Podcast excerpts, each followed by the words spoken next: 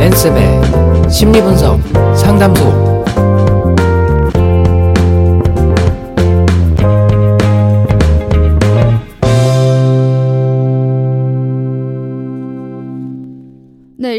속에서 겪는 갈등을 성향으로 풀어보는 앤쌤의 심리 분석 상담소 그 두 번째 시간이 찾아왔습니다. 네, 안녕하세요. 어, 네, 반갑습니다. 네.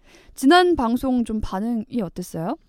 어, 지난 방송 듣고 뭐 여러 가지 피드백을 주셨는데 뭐 재밌었다는 분들, 음. 뭐 유용하셨다는 분들도 계셨고 네. 또 본인의 상황하고 이게 어, 공감이 많이 돼서 어, 도움이 됐다라는 음, 분들도 계셨어요. 그래서 질문으로는 뭐 가족에 관련된 질문, 네. 또뭐 회사에서의 질문, 뭐 이런 것들을 주셔서 어, 저희가 답변도 해드렸습니다. 그래서 어, 게시판에 가시면 아마 네. 답변 달리신 거 확인하실 수 있을 거예요.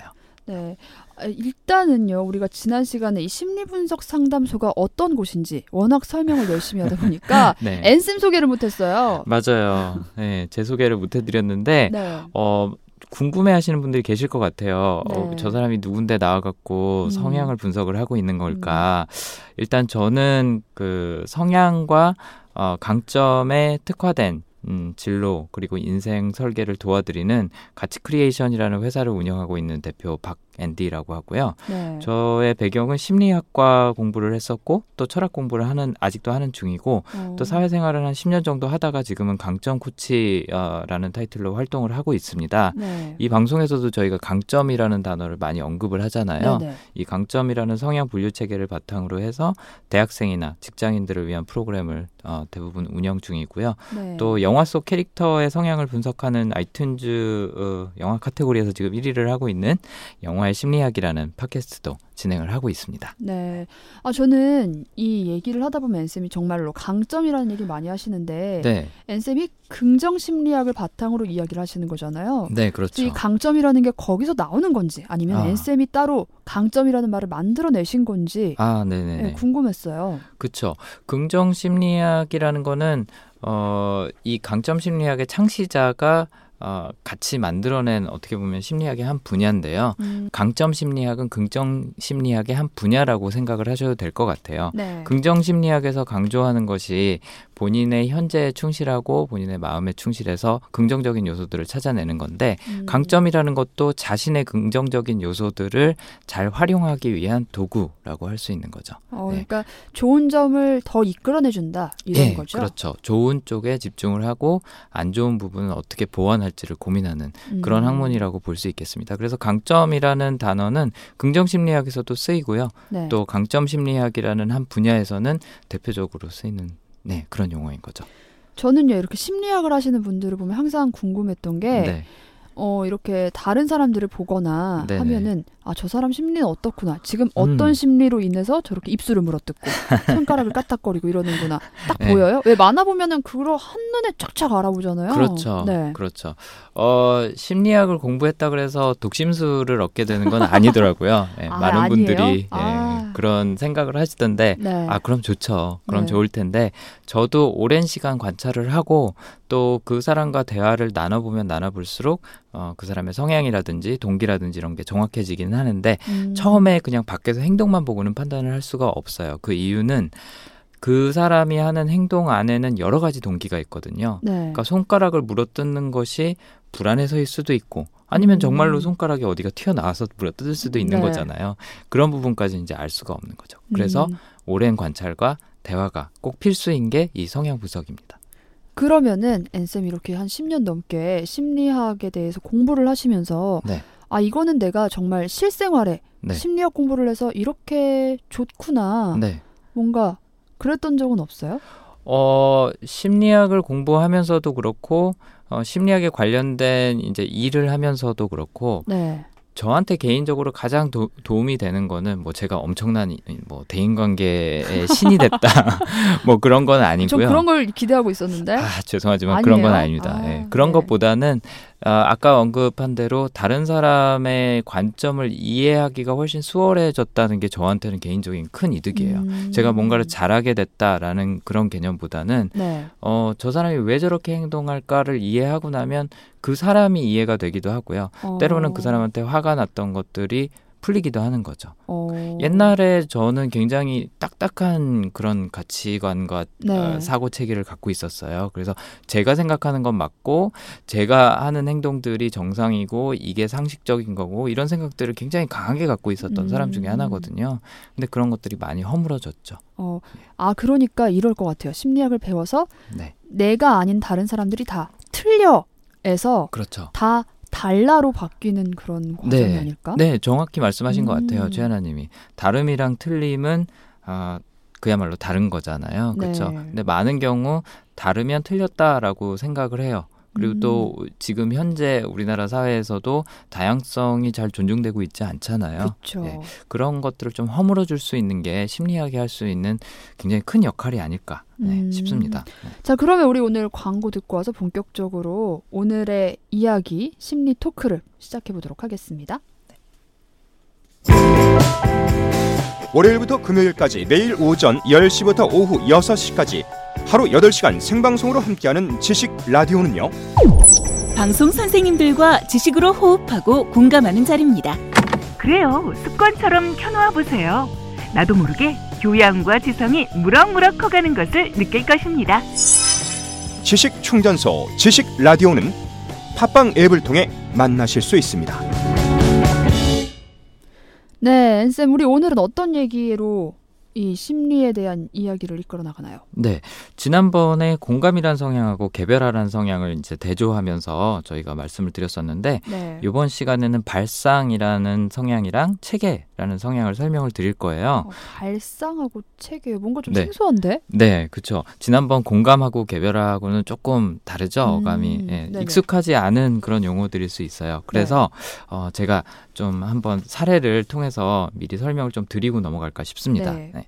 어, 아까 이제 저희가 얘기했던 것 중에 심리학의 장점 중에 하나가 다른 사람을 이해하기가 좋다라는 얘기였잖아요. 음. 근데 나를 이해하는 것도 상당히 중요하거든요. 왜냐하면 어. 내가 다른 사람을 바라볼 때는 내 관점을 통해서 바라보기 때문에. 네. 그래서 한번 최하나님한테 제가 하나 여쭤보겠습니다. 아, 최하나님 혹시 성향이 급한 편이신가요? 아니면 느긋하신 편이신가요? 어, 저는 네. 어렸을 땐 항상 제가 느리다, 느림보다란 얘기를 많이 듣고 살아서 음. 제가 느린 줄 알았어요. 네. 여유롭고. 네. 근데 막상 이렇게 일을 할 때 보면요. 사람들이 네. 결정 못하고 뭐 먹을까 하고 막 네. 고민하고 아니면 네. 이거 제목을 뭘로 정할까 하고 고민하고 이러면 네. 너무 답답해요. 속에서 부글부글부글 어. 하시나요? 아니 뭐 이걸 가지고 뭐 만리장성을 쌓을 것도 아니고 얼른 얼른 하면 되지. 얼른 네. 얼른 먹으면 되고. 그렇죠. 이거를 막 3박 4일을 고민하고 막 이러면은 음. 답답하더라고요. 그래서 음, 약간 급한 성격이 없지 않아 네. 있구나라는 생각을 했어요. 그렇죠. 근데 최하나님 지금 말씀하신 것처럼 두 가지가 다 공존을 하죠. 예, 어떨 때는 음. 느리기도 하고 어떨 때는 급하기도 하죠. 왜냐하면 제가 네. 느리다는 얘기를 듣는 때는 보통 뭔가를 청소하거나 막 이렇게 뭐 할 때또 네. 제가 완벽주의자입니다.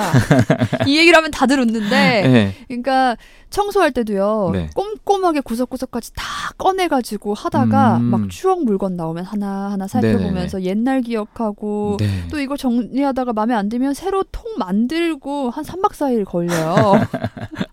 그렇게 완벽주의자이기 때문에 제가 조금 느린 모습을 보이는데 네. 아, 이게 약간 공존을 하더라고요, 정말로. 그렇죠. 예. 그래서 한 가지 모습만 보고 어떤 사람이 뭐 성격이 급하다 아니면 음. 느긋하다, 느리다라고 얘기를 할 수는 없어요. 예, 네. 그건 저희가 얘기하는 성향에서도 마찬가지인데 음, 어, 어느 성향이든지 사람들이 조금씩 예, 양면성을 갖고 있는 거고 또 급하다라는 거 혹은 느긋하다라는 게 무조건 좋다, 나쁘다의 개념으로 바라보기 시작하면 이제 성향에 대한 이해가 약간 좀 잘못된 방향으로 갈 수가 있는 거죠. 음, 예를 들어서 급한 사람은 급한 사람 나름대로의 장점이 있거든요. 네. 흔히 생각하기에 급하다, 느긋하다 하면 왠지 느긋하다라는 단어가 더 좋게 들리죠? 그렇죠. 왜냐하면 우리 막 옛날에 양반들도 네. 채통을 지켜라, 네. 천천히 해라, 그렇죠. 뛰어다니지 말아라 이런 얘기 참 많이 듣잖아요. 맞아요. 음. 네.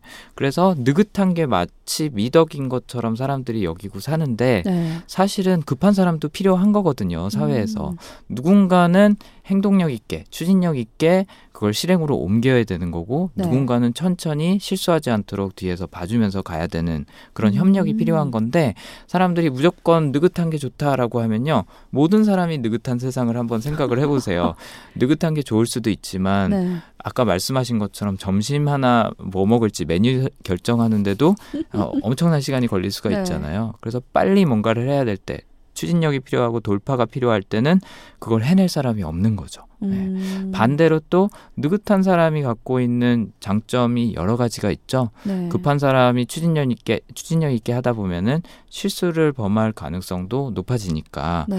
그럴 때는 느긋한 사람이 또 유용한 거죠. 그래서 음. 내 안에도 급한 급한 성격과 느긋한 성격이 분명히 두 가지가 있을 텐데 네. 이런 성향들이 각각 어느 상황에서 유용한지를 내가 스스로 파악을 하고 유용하지 않을 때는 최대한 쓰지 말자. 음. 혹은 내가 이거를 유용하지 않게 쓰는 경우 를 예방하기 위해서 다른 사람, 나하고 다른 성향을 갖고 있는 사람의 도움을 빌리자라는 네. 게 이제 강점 심리학의 핵심 메시지라고 볼 수 있는 거죠. 어, 생각해 보니까 정말 우리나라 사회에서도요, 느리게 살기, 느림의 음. 미학 이런 말 참 많이 하지만 실제 현실에서는 네. 빨리빨리 해라는 말이 한국인을 대표하는 말이 될 정도로 네. 정말 많이 쓰고 있는 말이기도 하고 네. 근데 또 우리나라 사람들이 외국 가면요 되게 답답해한대요. 뭔가 막 서류 하나 때문에 3박 4일이 걸리고 막 그렇죠. 예, 차가 지각을 하는데도 뭐 늦게 도착하는데 아무도 뭐 불만을 표시하지 않고 맞아요. 그렇다고 하더라고요. 네. 뭐 우리나라처럼 뭐 택배든 뭐든 빨리 오는 나라도 없죠. 맞아요. 네. 아무래도 급한 급한 것을 강요 받으면서 사는 사회다 보니까 느긋함을 더 강조하는 게 음. 아닐까 싶네요. 네. 네. 자, 그래서 우리가 이번 발상과 체계 이 네. 두 가지 성격을 네. 상황극으로 한번 어떤 성격들을 얘기하는지 살짝 먼저 만나보고 본격적인 이야기를 해보도록 할게요.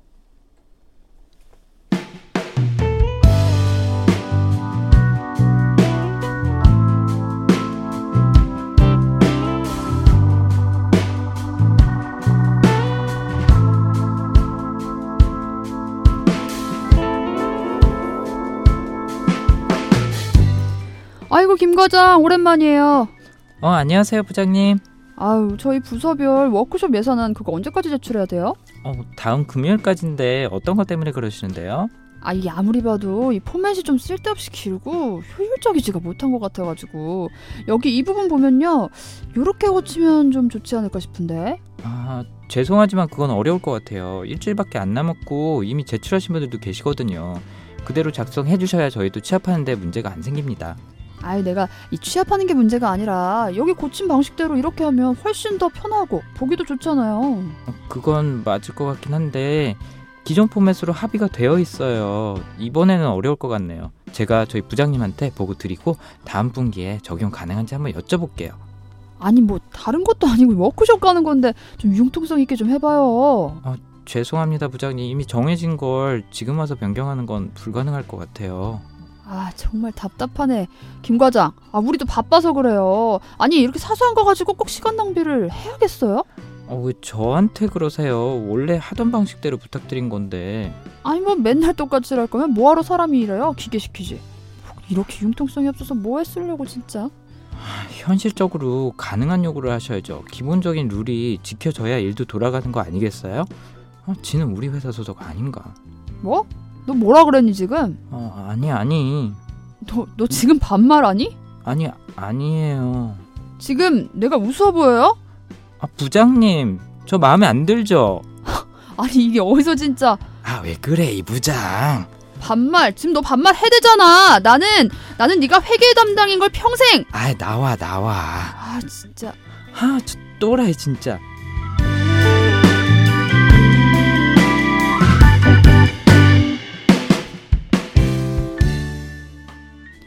아 네 익숙한 데 가죠? 그러게요 아 이런 개그 코드를 앤쌤이 또 숨겨놓으셨을 줄이야 네. 네 어, 여기 등장하는 어, 인물들 네. 지난번 시간하고 마찬가지로 아마 둘 다 공감하실 수 있었을 거예요. 일단 음, 어, 본인이 읽으셨던 어, 이부장 캐릭터 네. 어, 이 입장도 이해가 되시나요, 최하나님? 답답하실 저는 것 사실 같나요? 이, 이 부장하고 김 과장하고 둘을 네. 놓고 보면은 네, 사실 이 과장 쪽에 좀 더제 네. 성향이 맞지 않나 싶긴 해요. 아 그러신가요? 네. 그러니까 좀 융통성 있게 네. 네, 편하기 위해 움직이는 게 맞지 않나라는 생각을 하고 있지만 네. 그래도 저는 이 김 과장이 왜 이렇게 얘기를 할 수밖에 없는지는 이해는 가요. 네, 그렇죠. 회사에서 일하다 보면 체계대로 시스템대로 일해야 될 때가 많잖아요. 그게 그쵸. 무너지면 이제 음, 그야말로 어, 혼란이 올 수가 있으니까. 그래서 김 과장 입장도 이해는 가죠. 음. 하지만 어, 최하나님이 읽으셨던 이 부장 입장에서는 아니 이게 분명히 효율적인 방법인데 더 나은 방법이 있는데 왜 안 할까라는 음. 게 이제 불만일 수 있는 거죠. 네. 어, 아까 말씀드렸던 것처럼 이제 발상을 갖고 있는 캐릭터와 체계를 갖고 있는 캐릭터를 저희가 구분을 해본 건데요. 네. 여기 나오셨던 그 이 부장 죄송합니다.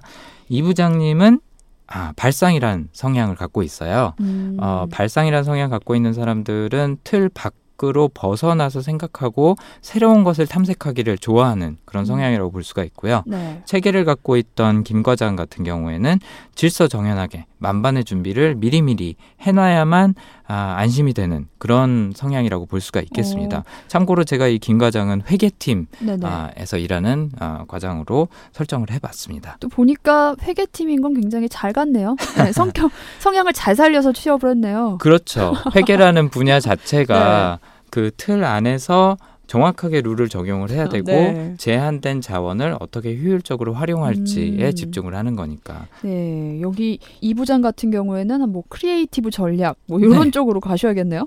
그렇죠. 기획을 담당하는 분들이 새로운 걸 항상 창조를 해내야 음. 되잖아요.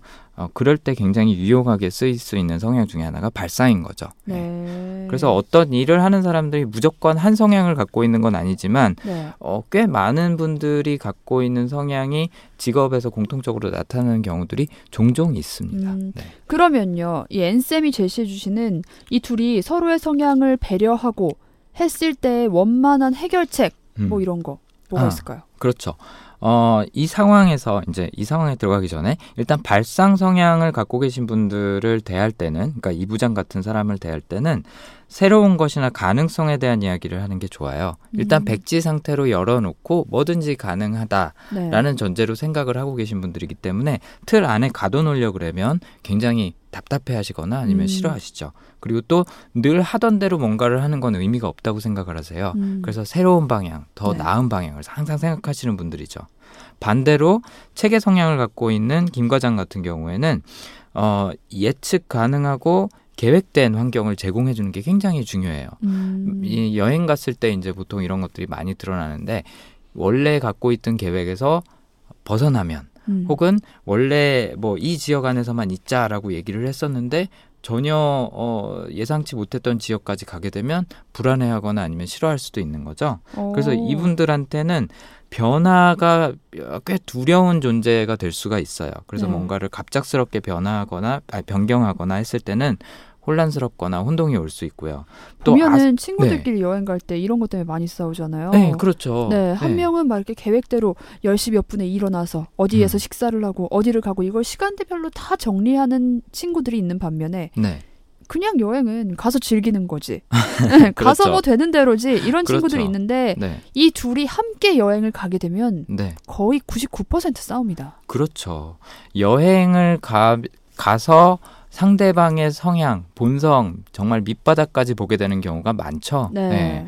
그 이유가 이런 돌발 상황이나 예측하지 못한 상황에서는 평소에 내가 좀 억압해뒀던 내 성향이 튀어나오는 거죠. 음. 그래서 왜 이제 보통 결혼하기 전에 장인어른이 사위한테 술 먹이는 경우가 많잖아요. 맞아요, 맞아요. 고주망대 될 때까지 먹여놓고 음. 얘 진짜 성향이 어떤지 네. 확인을 하는 건데 여행도 어떻게 보면 똑같다고 볼 수가 있어요. 음. 네. 여행에서 그렇게 돌발 상황에서 해- 행동하는 방, 그 방식이라든지 결정이나 사고를 하는 방식을 보다 보면 아, 저 사람은 뭐를 선호하고 뭐는 싫어하는구나 이런 것들이 확실하게 나오는 거죠. 음. 그래서 체계를 갖고 있는 사람 같은 경우에는 원래 계획된 일정에서 벗어나면 싫어할 거고 네. 또 아슬아슬하게 뭔가 하는 거는 별로 안 좋아할 거예요. 음. 여유를 남겨두고 미리미리 계획하고 하는 네. 걸 선호하니까. 아, 저는 그런 궁금한 게요. 예.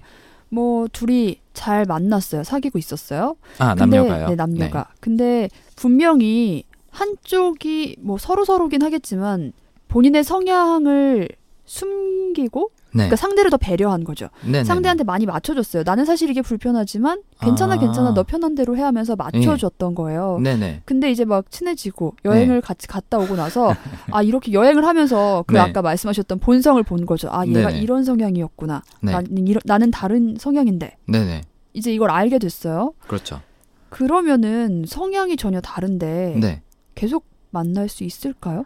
아, 어, 굉장히 좋은 질문이고 또 최하나님이 중요한 단어를 언급을 해주셨어요. 네. 방금 배려라고 하셨잖아요. 네네. 우리는 보통 생각하기에 참는 게 배려라고 생각을 해요. 음. 근데 어 이제 힘든 연애를 해보신 분들은 아마 다 아시겠지만 참는 데는 한계가 있죠. 그쵸. 네. 내 모습이 아닌 채로 살아가는 것. 또 내가 편안하지 않은 방식대로 남을 위해서 뭔가를 해주는 음. 거는 몇 번은 할 수는 있어요. 뭐 몇 개월, 뭐 저는 최장 한 2, 3년까지는 할 수 있다고 보는데 네네. 그 이상은 정말 힘들죠. 네. 음. 내가 아닌 모습으로 살아간다는 건 마치 뭐 여자 사이즈로 얘기를 하면 어 나는 6 사이즈인데 네. 4 사이즈 옷을 입고 지내야 되는 거랑 똑같은 그런 어. 불편함이 불편함이라고 얘기를 할 수 있는 거죠. 네. 그래서 내가 어, 굉장히 우려되는 모습을 상대에게서 찾았다. 그렇다고 하면 일단은 내가 이 사람이랑 계속 어, 사귈 건지 헤어질 건지를 고민하기보다는 내가 이거를 어, 어떻게 이해해야 될까를 먼저 고민을 해야 될 것 같아요. 음. 왜냐하면 그 사람이 갖고 있는 성향이 없어지리라고 생각을 할 수는 없어요. 네. 사람의 성향은 항상 유지되니까. 그리고 또 그 성향을 내가 바꾸겠다고 가정을 해도 안 돼요. 그쵸. 예, 예. 오래 사귀면서 내가 조금씩 조금씩 바뀌어 바꿔 가야지 음. 이게 안 된다는 거죠. 그렇다고 하면 선택은 두 가지인 거예요. 내가 이 성향을 이해해 보려고 노력해서 어, 내가 감수할 수 있는지 없는지를 판단하는 것. 음. 감수할 수 있으면 계속 사귀는 거고 네. 감수할 수 없다라고 생각하면은 못 사귀는 거죠. 음. 근데 그 가정을 할 때는 이 사람은 저 행동을 언제든지 할 수 있다라는 가정은 어, 하셔야 되는 것 같아요. 음, 어. 이게 왜 결혼하면은 여자들 단골 멘트가 그거잖아요. 네. 당신 변했어. 조금 오래 사귄 커플들도 그렇죠. 너 네, 변했어. 그쵸. 네. 이게 그런 것 같아요. 보통 어, 상대한테 정말 배려를 한다는 마음으로 음, 다 참아주고 맞춰주다가 맞아요. 시간이 지나니까 이제 본래 성격이 드러나는 거예요. 그렇죠. 여자 입장에서는 당황스럽죠. 나는 네. 얘가 나랑 같은 성향인 줄 알았는데 그렇죠. 정 반대의 성향이었다는 걸 뒤늦게 알게 됐으니 맞아요. 이러면서 이제 싸움이 시작되는 건데 맞아요. 저는 그래서 차라리 솔직하게 말을 해줬으면 좋겠어요. 어, 정확히 말씀하셨어요. 그게 아까 말씀하신 진짜 배려인 거죠. 음. 상대방을 내가 배려를 하고 싶다. 그러면 나를 드러내는 것, 그 다음에 상대방의 행동을 이해하려고 노력하는 것. 이두 음. 가지가 핵심인 것 같아요. 그래야 서로의 본 모습을 알고 어떻게 맞춰갈지를 고민을 하는데 서로 배려를 해준다고 그 본심을 숨기고 네. 보여주지 않으면 방금 말씀하신 것처럼 시간이 지났을 때 그게 튀어나오면 왜 튀어나올 수밖에 없어요. 그걸 음. 영원히 참을 수는 없으니까. 네. 튀어나왔을 때 어떻게 해결해야 될지 전혀 모르는 상태인 거죠. 어. 네. 너 변했어. 이렇게 네. 되는 거지. 나다운 게 뭔데? 이렇게 되는 거죠. 그렇죠. 네. 그래서 네. 연인분들은 미리미리 이 성향을 오픈을 하시는 게또 음. 내가 원하는 걸 솔직히 얘기하시는 게 장기적으로 봤을 때는 훨씬 더 도움이 되실 겁니다. 네. 자, 그러면 우리 두 번째 에피소드로 넘어가서 여기 새로운 또 대립 체계 성향과 발상 성향이 있어요. 네. 여기 한번 만나서 이야기를 들어보도록 할게요. 네.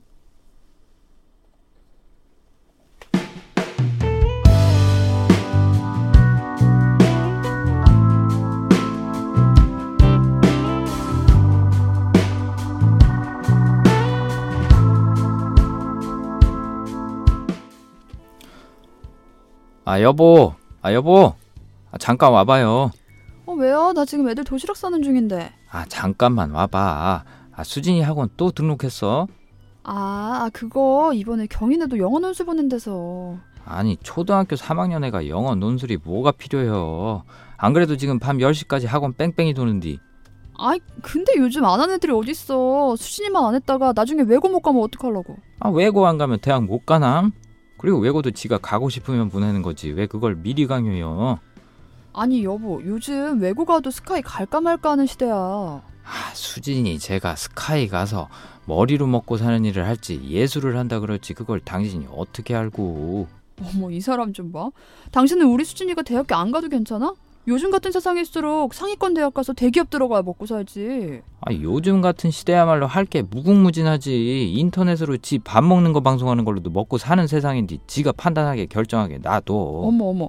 애 듣는데 그런 소리 하지도 마라 당신. 준비도 계획도 없이 어떻게 살려고 그래. 아, 이제 열살이요뭔 준비고 계획이고 그렇게 필요해요. 좀 내비두라고. 한창 뛰어놀고 호기심 많고 사고도 쳐보고 할 때야 수진이. 그러면서 배우는 거지. 아니 나는 마트 가서 알바까지 하면서 우리 수진이한테 최고로 좋은 교육 시켜주려고 이렇게 난린데 당신은 어쩜 그렇게 태평해요? 와 정말 세상 물정 정말 모른다. 아 그게 수진이한테 좋을 줄 알아. 괜히 애 잡고 기죽이지 마. 쟤도 지 의지가 있는 존재요. 아직 초등학교 3학년이네요. 그러니까 부모가 체계적으로 길을 잘 잡아줘야지. 아 당신이 그러니까 수진이가 친구들도 안 만나고 맨날 집에만 있잖여. 아니 당신 젊었을 때처럼 그렇게 방황하는 꼴 볼 바에는 난 차라리 얌전하게 공부만 하는 게 나아. 아니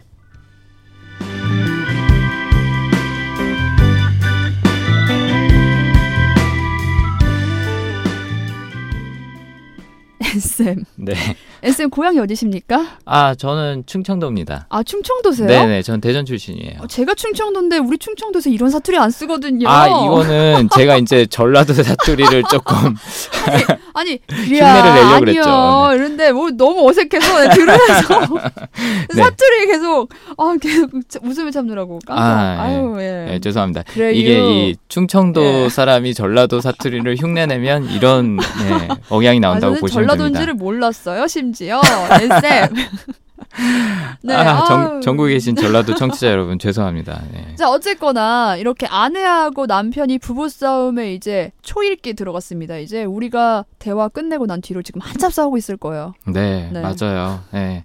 어, 아마도 많은 부모님들이 이런 비슷한 어, 다툼을 경험을 해보셨을 음. 것 같아요. 네. 어, 부부도 그렇고 연인도 그렇고 친구도 그렇고 항상 상대적이거든요. 네. 그러니까 예를 들어서 누군가 굉장히 깔끔한 사람이 있는데 누구는 지저분해요. 음. 근데 그게 또 다른 사람을 만나면 역전이 되는 경우도 있거든요. 네. 나는 굉장히 깔끔한 사람이었는데 상대 비, 상대방에 비하면 나는 굉장히 지저분한 사람이 되는 거죠. 어. 뭐 이런 경우들이 있는 것처럼 부부 간에도 분명히 누군가는 그 틀 안에서 사회 체제 네. 안에서 잘 적응하면서 살아가길 바라는 부모가 있을 테고 음. 또 누군가는 그거에서 벗어나서 자유롭게 어, 좀 창의적으로 살았으면 하는 부모가 있을 거거든요. 어. 그둘 사이의 대립을 아까 말씀드린 체계라는 성향과 발상이라는 성향의 대립으로 한번 아, 저희가 상황극을 만들어 본 거죠. 그럼 여기서는 아내가 체계의 성향이고 남편이 음. 발상의 성향인 거네요? 예, 그렇죠. 어, 아내분 같은 경우에는 예를 들자면 네. 강남 파라군 방식으로 교육을 제대로 시켜갖고 음. 서울대 가고 법대도 가고 했으면 좋겠는 거고 네. 남편분 같은 경우에는 이제 발상이라는 성향 때문에 아이가 조금 더 비판적인 사고 또 창의력을 갖고 어, 그렇게 자랐으면 하는 음. 바람을 갖고 있는 거죠. 저는 사실 예. 제가 아까부터 보니까 예. 발상 성향에 다 맞아 들어가긴 해요. 아, 그러세요? 네, 그렇긴 어. 한데 네. 어, 저는 아이도 나중에는 굉장히 자유롭게 음. 이렇게 틀에 얽매이지 않고 키우리라라고 생각을 하고 있는데 지금 이 대본을 읽으면서 남편이 사투리를 써서 그런 거 이렇게 무책임하고 그냥 막 내버려 두겠다는 느낌 같지? 그렇죠. 약간 방목의 개념으로. 네. 네. 아 근데 사실 이렇게 지금처럼 틀에 갖춘 틀에 맞춰 놓은 교육보다는 좀 자유롭게 키워 주고 싶다는 생각을 저는 항상 갖고 있긴 해요. 네. 많은 어머님들이 아마 젊으셨을 적 에는 최하나님처럼 그런 비슷한 생각을 하시다가 네. 막상 이제 또 아이를 낳아서 키우다 보면 불안한 마음이 더 커지는 거죠. 아 맞아요. 저 네. 같은 사람들이 더 치맛바람 심해진다는 네. 얘기 많이 들었어요. 맞아요. 그게 그럴 수밖에 없는 게 최하나님을 비롯해서 다른 분들도 다 그 정해진 틀 안에서 교육을 받아왔고 뭐 음. 회사에 들어가서 사회생활도 하고 한 경우가 많기 때문에 네. 그걸 벗어났을 때 위험 감수를 한다는 게 굉장히 두려운 거죠. 그렇죠. 어, 내가 갖고 있는 틀 밖으로 나가는 게 굉장히 두려워질 수 있는 거예요. 음. 근데 그럼에도 불구하고 나가는 사람이 있다. 네. 그러면 이제 그건 발상을 굉장히 강하게 갖고 있는 오. 케이스라고 볼 수가 있는 거죠. 저는 발상의 성향을 가지고 있음에도 그럼에도 불구하고 틀을 깰 수 있다는 거는 아, 그러니까 발상이란 성향을 갖고 있는데 음. 이 틀을 깨고 나갈 수 있는 사람은 발상 플러스 굉장히 큰 용기를 가지고 있는 사람인 것 같아요. 아, 그것도 좋은 포인트예요. 네. 뭐냐면 내가 어떤 성향을 갖고 있지 않을 때는 음. 혹은 상대적으로 덜 갖고 있을 때는 그 성향을 갖고 있는 사람이 하는 행동들이 굉장히 대단해 보이는 경우가 많아요. 음. 어, 저 사람은 어떻게 저렇게 용기 있게 하지? 음. 어, 대단하다. 어, 저 위험을, 저 두려움을 어떻게 감수하고 이런 생각들을 하는 경우가 많은데 실제로 그 행동을 한 사람한테 물어보면요. 네. 어, 이게 뭐 당연한 건데 음. 뭐 별로 그렇게 무섭지 않아라고 하는 경우가 많아요. 그러니까 어. 아까 이제 성격 급한 사람과 느긋한 사람을 다시 이제 대조를 해서 본다고 하면 네. 성격 느긋한 사람 입장에서는 일 처리를 빨리빨리 하고 아직 계획이 충분히 나오지 않았는데도 행동으로 옮기고 음. 하는 사람을 보면 아 저 사람 되게 용감하다라고 어. 보일 수도 있는 거죠. 네. 그래서 우리가 흔히 대단하다고 하- 생각하는 사람들이 저는 개인적으로 그렇게 생각을 해요. 그 사람들이 정말 대단한 거냐? 물론 성실하다는 면에서 뭐 본인 나름대로의 뭐 분야를 추구했다는 면에서는 굉장히 대단한 분들이 음. 맞아요. 근데 그 사람들이 대단한 거는 저는 그 사람들 스스로 내가 뭘 할 때 가장 자연스럽고 즐겁고 행복하고 힘이 많이 나는지를 찾았고 그걸 꾸준히 추구했다는 점에서 저는 그게 대단하다고 생각을 해요. 그 사람의 어. 용기가 대단한 게 아니라 네. 그 사람의 뭐, 뭐, 인내심이 대단한 게 아니라 자기가 좋아하는 걸 하고 자기에 맞는 옷을 입고 사니까 그게 특별히 힘들지가 않은 거죠. 어.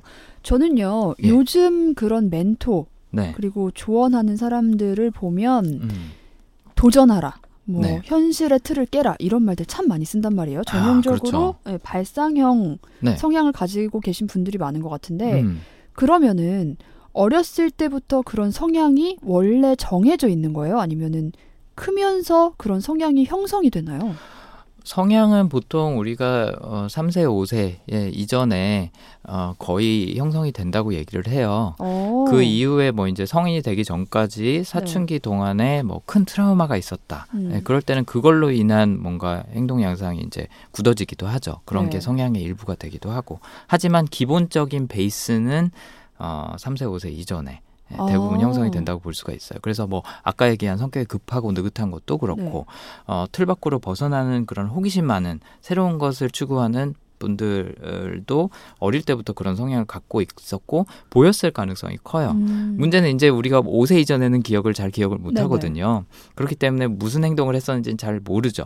어. 심지어는 또 뭐 유치원 다닐 때, 초등학교 다닐 때 기억을 완벽하게 갖고 있는 사람은 없으니까 네. 잘 모르는데 어, 듣고 계신 분들도 그렇고 최하나 님도 그렇고 한번 부모님하고 이제 얘기하실 기회가 될 때 한번 여쭤보세요. 음. 내가 어렸을 때 어땠어? 라고 하면 지금 내 모습하고 상당히 유사한 행동을 했던 경우를 부모님들은 많이 기억을 하고 계실 거예요. 어. 네. 그래서 지금 말씀드리는 발상이란 성향과 체계라는 성향도 크면서 형성됐다기보다는 어렸을 때부터 그런 거를 좋아했을 가능성이 있는 거죠.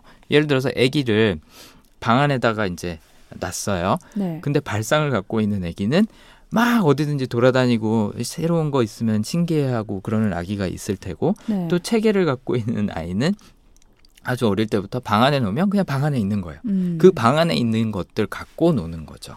이제 그런 양상으로 보였을 가능성이 큰 거죠. 아, 저는 이 얘기를 들으면서 뭔가 계속 머릿속이 복잡해요. 왜냐하면 네. 어, 우리 사회 그리고 모든 사람들이 모든 사람들이 이렇게 발상하라. 음. 발상형 성향으로 발전 이렇게 키워내라. 네네. 틀을 깨라라고 얘기를 하지만 네. 우리 사회는 우리가 체계적인 성향으로 클 수밖에 없게 굴러가고 있는 것 같아요. 그렇죠. 사회 구조 자체가 그 틀을 벗어나면 페널티가 엄청나죠. 네. 네. 왜 흔히 그런 얘기 많이 하잖아요. 튀어나온 못이 음. 먼저 맞는다. 음. 그런 얘기를 해서 우리는 이렇게 음, 조용히 묻어가는 거에 굉장히 익숙해져 있는 사람들이에요. 네. 근데 사회는 다른 메시지를 주죠. 아까 말씀하신 것처럼 막 여러 멘토들이 나와서 틀을 깨라, 뭐 새로운 것에 도전하라라고 하는데 이제 제가 말씀드리는 이 강점 심리학 또 성향에 있어서는 그냥 생긴 대로 살라라고 음. 말씀을 드리고 싶어요. 모든 사람이 다 틀을 깨고 나오면 네. 틀을 유지하는 사람이 없잖아요. 그렇죠. 새로운 것을 발명해내야 되는 사람도 있지만 이미 만들어진 것을 잘 정비하고 잘 굴러가게 해줘야 되는 사람도 있는 거죠. 음. 그런 것처럼 사회에는 다양한 사람들이 존재하기 때문에 여러 환경과 문제를 해결해 나갈 수 있는 그런 자원이 확보가 되는 거거든요. 네. 한 성향만 존재하는 집단은 굉장히 위험해질 수가 있어요. 음. 그런 사례를 잘 생각해 보시면 요즘 많이 떠올리실 수 있을 텐데 한쪽으로 완전히 치우쳐 있으면 그, 그 성향이 어, 강점을 발휘하는 분야에서는 괜찮아요. 네. 근데 그 반대 분야에 있어서는 해결책을 전혀 제시를 못 하는 거죠. 어. 그 유전자도 이제 저희가 좀 생물까지 이제 들어가는데 네네. 유성생식을 하면 음. 장점이 남자와 여자가 갖고 있는 DNA가 섞이는 거잖아요. 네네. 그렇죠? 내가 혼자 그냥 어, 어, 생식 생식이 없이 그냥 번식을 했다. 네. 그러면은 그냥 나하고 똑같은 애들이 계속 쏟아져 나오는 건데. 그렇죠. 근데 다른 유전 서로 다른 유전자를 갖고 있는 남자와 여자가 만나서 아이를 낳았을 때는 어, 여러 가지 유전자가 섞이다 보니까 질병이라든지 환경이라든지 변화에 맞는 그런 DNA 구조 혹은 음. 뭐 신체 특징 이런 거를 진화를 그렇죠. 그런 거를 갖고 대응을 해나갈 수 있는 거죠. 음. 여러 변화하는 환경에. 그러니까 정말 우리가 시작할 때도 얘기했지만 다양성을 존중하는 게 가장 음, 제일 중요한 문제인 것 같아요. 그렇죠. 이 체계라는 성향도 지금 우리가 얘기하면서 보면 또 이 체계적인 성향을 갖고 있는 게 답답한 거다처럼 들릴 수도 있거든요. 그렇죠. 근데 사실은 어떻게 생각해 보면 음, 체계적인 성향이 원래 갖고 있던 사람들이 계속 그냥 그렇게 체계적인 음. 틀 안에 있으면 아무 문제가 없어요. 그렇죠. 근데 발상인 아이들이 네. 체계적인 틀 안으로 들어가면서 발상해라 발상해라 막 난리가 나는 거고 거기서 또 못을 삐짓고 나왔다 망치로 맞으면은 또 네. 우리 사회는 안 돼 이렇게 되는 거고. 그렇죠. 예. 최하나님 정말 이해가 빠르시네요. 지금 말씀하신 게 정확히 맞아요. 우리가 지금 이 두 번째 에피소드에서도 아내가 옳은 건가 남편이 옳은 건가를 얘기하려는 게 아닌 거죠. 음. 서로가 서로의 입장을 이해했으면 좋겠다고 해서 이 시나리오를 만들어 본 건데 네. 체계가 주류인 사회에서 발상이라는 성향을 갖고 있는 사람들은 핍박을 받기가 쉬운 거고요. 네. 강요를 한다고 하면 음. 반대로 발상이 주류인 사회에서 체계가 그 안으로 들어가면 핍박받기가 쉬운 거죠. 어. 네. 그렇기 때문에 서로의 유용함을 네. 인정을 해주는 게 굉장히 중요한 거죠. 그러니까 음. 아, 이 육아에 있어서도 아내가 강조하는 것도 굉장히 중요한 부분 중에 하나예요. 체제를 맞아요, 맞아요. 완전히 벗어나서 살 수는 없거든요. 사회적 동물이기 때문에. 음. 또 반대로 남편이 강조하는 것도 완전히 무시할 수는 없어요. 음. 초등학교 3학년인 아이의 특성을 고려를 해서 아이가 지금 시기에 가장 필요한 것은 무엇인가를 고민해야 되는 부분도 분명히 존재하거든요. 음. 이두 사람이 서로의 관점을 볼 수 있고 서로가 이야기하는 것의 장점, 좋은 점, 긍정적인 측면을 볼 수 있을 때 훨씬 더 나은 솔루션이 나올 수 있는 거죠. 아까 말씀 말씀하신 대로 최하나님이 진화하는 거죠. 어. 남편과 아내가 갖고 있는 각기 다른 유전자, 각기 다른 성향과 관점이 합쳐졌을 때, 좋은 음. 부분이 합쳐졌을 때는 더 나은 솔루션이 나올 수 있는 거예요. 한 사람이 갖고 있는 것보다. 어, 이렇게 우리가 상황극으로 발상과 체계에 대한 성향을 얘기를 해봤는데 네, 아 뭔가 조금 이 얘기를 하면 또 발상이 나쁜 것 같고 저 얘기를 하면 체계가 나쁜 것 같고 막 이런 기분이 들다가 마지막에 싹다 정리가 되는 네, 깨어난 기분이 됐어요. 저. 네. 어떤 상황에서는 발상이 좋을 수도 있는 거고, 네. 어떤 상황에서는 체계가 좋을 수도 있는 거고 하기 때문에 음. 그게 언제 유용한지를 알아야 되는 거고요. 이 대화에서도 만약에 이 대화를 조금 더 어, 생산적인 방향으로 끌고 가고 싶었다. 갈등이 네. 아니라 그렇다면 서로가 이해할 수 있는 언어로 얘기를 해주면 되는 거예요. 음. 예를 들어서 어, 이 상황에서 남편이 딸이 학원만 다니고 친구들과 어울리지 않을수록 사회성이 떨어진다. 음. 체계에 적응하기 힘들다라고 이야기를 해줬으면 적응하는 것 또 체계 체제 안에서 성공하는 것을 중요시하는 아내 입장에서 어 그거 말이 되네 하고 음. 납득을 했을 수도 있는 거고요.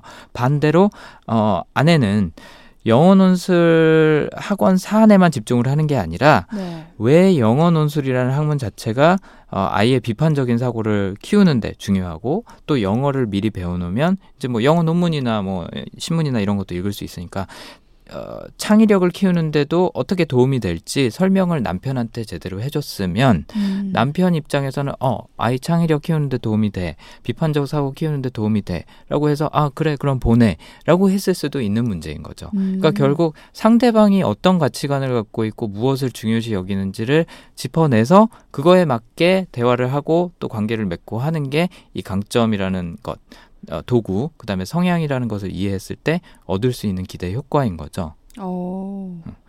그 reframing이라는 단어 혹시 들어보신 적 있으세요? 다시 틀을 짠다고요? 어떻게 하셨어요? 그냥 영어로 직역했습니다. 와 오늘 방송하면서 많이 놀라네요. 최하나님 정말 빠르시네요. 네. 어, 다시 하다라는 re, 그다음에 framing. framing은 네. 이제 액자 뭐 아니면 틀 이런 음. 거잖아요. 틀을 다시 짜다. 정확하신 말씀이에요. 그걸 언제 사용하냐면 세일즈를 할 때, 네. 에, 혹은 이제 최근에 그 심리학 어, 저널에 어, 실렸던 논문 결과 중에 하나인데 음. 정치적인 성향이 다른 사람들이 들끼리 얘기를 할때 네. reframe을 reframing을 활용을 하면 굉장히 유용하다라는 결과가 나왔어요. 뭐냐 하면 어, 네. 보수랑 진보랑 싸우잖아요. 보수의 입장에서 어, 이야기를 한다라기보다는 보수가 알아들을 수 있는 언어, 그 사람들이 중요시하는 가치관의 관점에서 음. 이 사안이 왜 중요한지를 얘기를 해주면 서로 설득하기가 혹은 어. 이해하기가 쉽다는 거죠. 보수에서 진보도 마찬가지고. 그러니까 음. 상대방의 가치관을 파악을 해서 거기에 맞게 그 관점에서 얘기를 해보라는 거예요. 음. 지금 남편과 아내가 했듯이. 상대방을 조금 관찰하고 네. 성향을 파악해서 조금 이해할 수 있게 그 사람의 입장이 돼서 얘기를 해보자. 그렇죠. 어, 좋네요. 네. 자, 우리가 오늘 이렇게 이게 말이 돼요? 코너에서 발상과 체계에 관해서 이야기를 해봤는데, 네. 아, 우리가 이런 궁금한 사연 같은 것들 어떻게 물어볼 수 있냐고 물으시는 분들이 많더라고요. 네, 맞습니다. 안 그래도 그래서 저희가 엔쌤의 심리분석 상담소 페북 페이지를 오픈을 했습니다. 어, 네. 네. 주소는 에, facebook.com slash tellmewhy123 예, 음, 어, 숫자로 123입니다. 그래서 네. 왜 그런지 얘기해줘요. 이게 왜 말이 되는 거예요.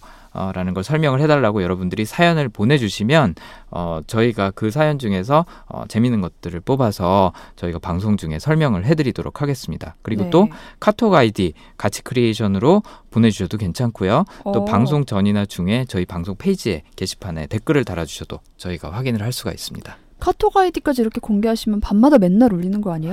쌤, 저 지금 분석 좀 해주세요. 저 지금 이상한 사람 만났어요. 이 사람 이해가 안 가요. 막 이런 거. 아 그러면 행복한 고민일 것 같네요. 네. 아 그래요? 네 카톡 아이디 가치 creation 네, 많은 한밤중에 연락 부탁드리겠습니다. 엔쌤의 심리분석 상담소. 네 두 번째 코너 이런 성향 저런 성향 시간이에요. 네, 그렇습니다. 어, 저희가 아까 전에는 상황극을 통해서 가상의 인물로 한번 이 발상이라는 성향과 체계라는 성향에 대해서 얘기를 해봤는데요. 음, 이번에는 실제 저희가 알고 있는 인물들로 한번 분석을 해보겠습니다. 네. 어, 첫째로 발상을 갖고 있는 캐릭터는 어, 저희가 굉장히 익숙하신 분이죠. 요즘 박원순 시장 한번 선정을 해봤습니다. 오. 네. 그 괴짜 이미지를 굉장히 많이 갖고 계신 분이죠. 아 네, 그렇죠 그렇죠. 기존의 정치인들하고는 조금 다른 행동을 보이고 또 어, 살아오신 삶도 굉장히 비주류예요. 검사 임용이 됐다가 네. 1년 만에 인권 변호사로 뛰쳐나와서 활동을 하시고 사회운동가로도 활동을 하셨고 요. 음. 끊임없이 뭔가 새로운 정책, 새로운 방법을 고민하느라고 전 세계 사례를 조사하러 탐방을 다니는 게 이분 취미 중에 하나입니다. 그리고 또 오. 엄청난 독서광이기도 하죠. 워커홀릭이기도 하고요. 음. 그래서 그 지금 이제 청사 아, 그 집무실에 가 보면 네. 박원순 시장 집무실 안에는 삐뚤빼뚤 굉장히 재밌는 책 아, 책상이란다. 책장이 놓여 있습니다. 어, 네, 여러분들- 삐뚤빼뚤한 예? 여러분들 네. 아마 사진 찾아보시면 금방 찾으실 수 있을 거예요. 책장이 똑바로 어, 직사각형으로 만들어져 있는 게 아니라 이렇게 대각선으로 사선으로 네, 오. 짜여져 있는 그런 굉장히 특이한 책상인 책장인데 네. 이것도 어떻게 보면 그 새로운 것을 추구하고 틀 밖에서 생각하려고 노력하는 발상이라는 성향이 발현된 그런 사례라고 볼 수도 음. 있는 거죠. 음. 그래서 시장이 되시기 전에도 희망 제작소나 뭐 아름다운 재단, 아름다운 가게 이런 것들을 통해서 사람들한테 새로운 방법으로 도움을 줄 수 있는 방법을 많이 모색을 했었고 음. 또 이분이 쓰신 책이나 강연을 보면 그 창의력을 강조하는 것, 상상력을 강조하는 것들이 굉장히 많아요. 음. 책 중에는 뭐 세상을 바꾸는 천 개의 직업이라는 것도 있고 네. 강의는 뭐 기업가 정신에 대한 것들 또 새로운 꿈을 꿔야 한다 세상을 바꿔라 라는 메시지를 전달하는 책들이 굉장히 아 강연들이 굉장히 많았습니다. 네.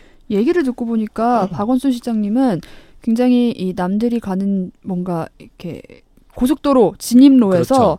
쭉 앞길이 보이는데 다른 길로 또 점프하시고 네. 또 다른 길이 쭉 펼쳐지면 또 다른 길로 점프하시고 계속 그렇죠. 이렇게 남들이 가지 않는 네. 길을 헤쳐나가는 맞습니다. 그런 느낌이에요? 네, 새로운 길을 개척하는 게 발상이 갖고 있는 성향 중에 하나라고 볼 수 있는 거죠. 음. 체계를 갖고 계신 분들은 앞에 탄탄대로가 뚫려 있으면 그 네. 길을 어떻게 해서 더 잘 갈까, 더 음. 높이 올라갈까를 고민을 하겠죠. 발상은 아, 이 길은 내가 익숙한 길이야. 내가 한번 해본 거야. 그러면 음. 다음 도전 과제를 찾아서 바로 뛰어내리시는 거죠. 말씀하신 대로. 어, 네. 발상은 박원순 시장님. 자 그러면은 책에는 어떤 분이 계신가요? 책에는 그 우리가 잘 알고 있는 발라드 가수죠. 김동률 씨. 네. 오. 김동률 씨 하면 생각나는 이미지 중에 하나가 안경도 이렇게 항상 뿔테 안경 끼고 머리도 항상 단정하고 약간 모범생 이미지잖아요. 아 맞아요 맞아요. 약간 네. 가수 중에서도 유난히 모범생 이미지인데 음. 어, 실제로도 깐깐한 모범생으로 유명했다 그러고 또 가수로 활동하면서도 프로듀서로 활동하면서도 이런 것들을 항상 보인다고 해요. 음. 뭐든지 제대로 차근차근 하는 걸 어, 좋아하시는 분인데 네. 이분도 성장, 성장 과정을 지켜보면 굉장히 독특한 게 어릴 때부터 유일한 취미이자 유의가 피아노였다 그래요. 와. 어, 그리고 피아노 중에서도 클래식 피아노. 어, 배우고 있던 그 클래식 범주를 벗어난 적이 없었대요. 성인이 되기 전까지는. 음. 이것도 이제 부모님과 타협을 한 건데 네. 치과 의사 부모님 아, 아버지가 치과 의사라고 하셨더라고요. 아버님이. 네네. 근데 어 어머님도 그렇고 아버님도 그렇고 어 학생은 공부를 해야 된다. 음. 아, 아 그리고 이제 뭐 팝음악이나 이런 대중음악은 나중에 아, 공부 열심히 해서 대학 가서 그때 네가 들어라라고 네. 하니까 김동률 씨는 네 알겠습니다 하고선 클래식 음악- 오. 음악만 열심히 듣고 연주하고 음. 했다는 거죠. 네. 그래서 대학원을 가게 된 계기도 내가 평생 음악을 할 사람인데 어 대충 배워서는 안 된다라고 와. 생각을 해서 이제 버클리 음대로 유학을 갔었죠. 네. 그러니까 보통 이제 인기를 얻은 어, 음악인을 생각을 해보시면 많은 경우 이제 그 인기를 어떻게 더 유지할 것인가, 더 유명한 아티스트가 될 것인가를 고민하는데 음. 김동률 씨는 아마도 체계를 갖고 있었기 때문에 다음 스텝은 무엇인가. 음. 아, 를 생각을 하지 않았을까. 왜냐하면 교육을 받아야 내가 제대로 된 기본기가 생긴다라고 생각하는 것은 전형적인 체계를 갖고 있는 사람들이 생각하는 방식이에요. 발상은 기존의 교육 체계 필요 없다. 난 새로운 것을 만들어 보겠다. 학습이 음. 아니라 만들어 보겠다라고 한 그런 생각을 하는 어, 성향인 거죠. 네. 그래서 김동률 씨가 자신에 대해서 설명을 할 때도 클래식을 좋아하지만 전공하지 못한 사람이라는 표현을 쓰기도 했고요. 네. 또 재밌는 게 어, KBS에서 바른 언어상이라는 거를 준다 그래요.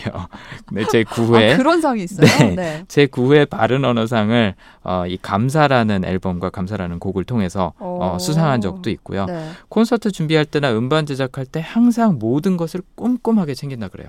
완벽주의로. 네. 어, 이게 아까 얘기한 그런 깐깐한 모범생 이미- 이미지인데 네네. 책에는 미리미리 준비하고 계획하는 걸 정말 좋아해요. 네. 음. 왜냐하면 내가 뭔가를 할 때는 내가 계획한 것 안에서 그 틀 안에서 실행돼야 되니까. 음. 음.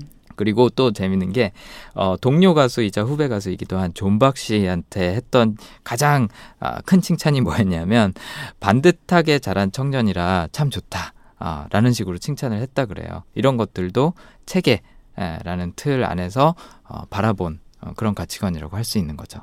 어, 재밌네요. 네. 반듯하게 자란 청년이 할 수 있는 가장 큰 칭찬. 그렇죠. 네. 네. 아, 그러니까 내가 나를 보- 바라보는 관점에서 이건 좋다라고 생각하는 거를 타인에게서 찾았을 때 칭찬을 하는 거죠. 음. 성격이 급한 사람은 급한 사람을 보고 아 너 참 추진력 있다. 음. 예를 들자면 이런 식으로 칭찬을 하는 거죠. 저는 오늘 이렇게 발상과 체계에 대해서 배우면서 저는 한 체계 15%? 네. 발상 85% 정도인 것 같아요. 어, 발상이 굉장히 높게. 예, 굉장히 보면은 공감 가는 게 많아요. 네. 엔쌤은 왠지 체계 쪽일 것 같은데요? 아 그렇게 생각하시죠. 네. 사실은 저도 발상이 굉장히 높습니다. 아, 그래요? 그래서 저는 어, 뭔가 새로 만들어내는 거 아까 좋아하는 분들이라고 음, 했잖아요. 발상이 저도 뭔가 새로 만들어낼 때 가장 큰 에너지를 얻고 오. 희열이 있어요. 네. 지금 그래서 예측하신 것처럼 사람의 행동만 관찰해서는 성향을 알기가 굉장히 아, 어려워요. 그래요? 저 자신만만하게 되게 확신하고 말씀드렸는데 아니었네요. 괜찮습니다. 왜냐하면 저도 그거는 네. 어, 금방 알 수 있는 건 아니에요. 음. 그 사람하고 대화도 많이 나눠보고 어, 그 사람이 뭘 할 때 옆에서 관찰을 해봐야 알 수 있는 거죠. 아, 이렇게 섣부른 판단은 네. 어, 잘못된 결과를 불러올 수 있다는 훈훈한 결말, 새로운 깨달음과 함께 이번 네. 시간 이렇게 만나봤어요. 네. 네, 다음 주에는 우리 어떤 얘기로 이야기를 나눌지 살짝 힌트 좀 주실까요?